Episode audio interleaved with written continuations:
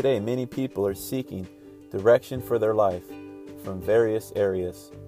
I want to tell you today that the only direction that you need is from the Holy Spirit.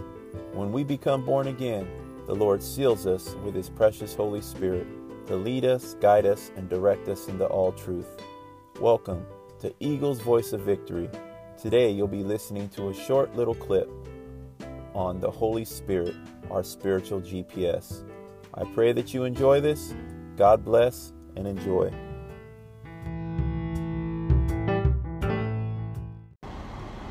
How you doing today? I want to talk to you about the power of GPS.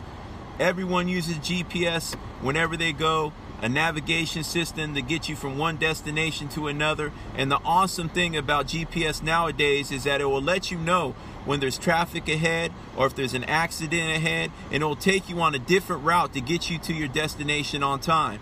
The Holy Spirit is our spiritual GPS system. He's trying to guide us, lead us, and talk to us every day. He's trying to convict us that we may hear and listen.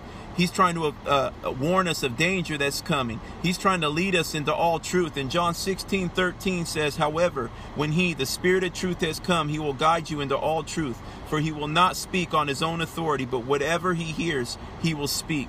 I want to encourage you today to open up your ears and your heart to the Holy Spirit, to let Him speak to you, to lead you, guide you, and direct you, and be your spiritual GPS system in Jesus' name.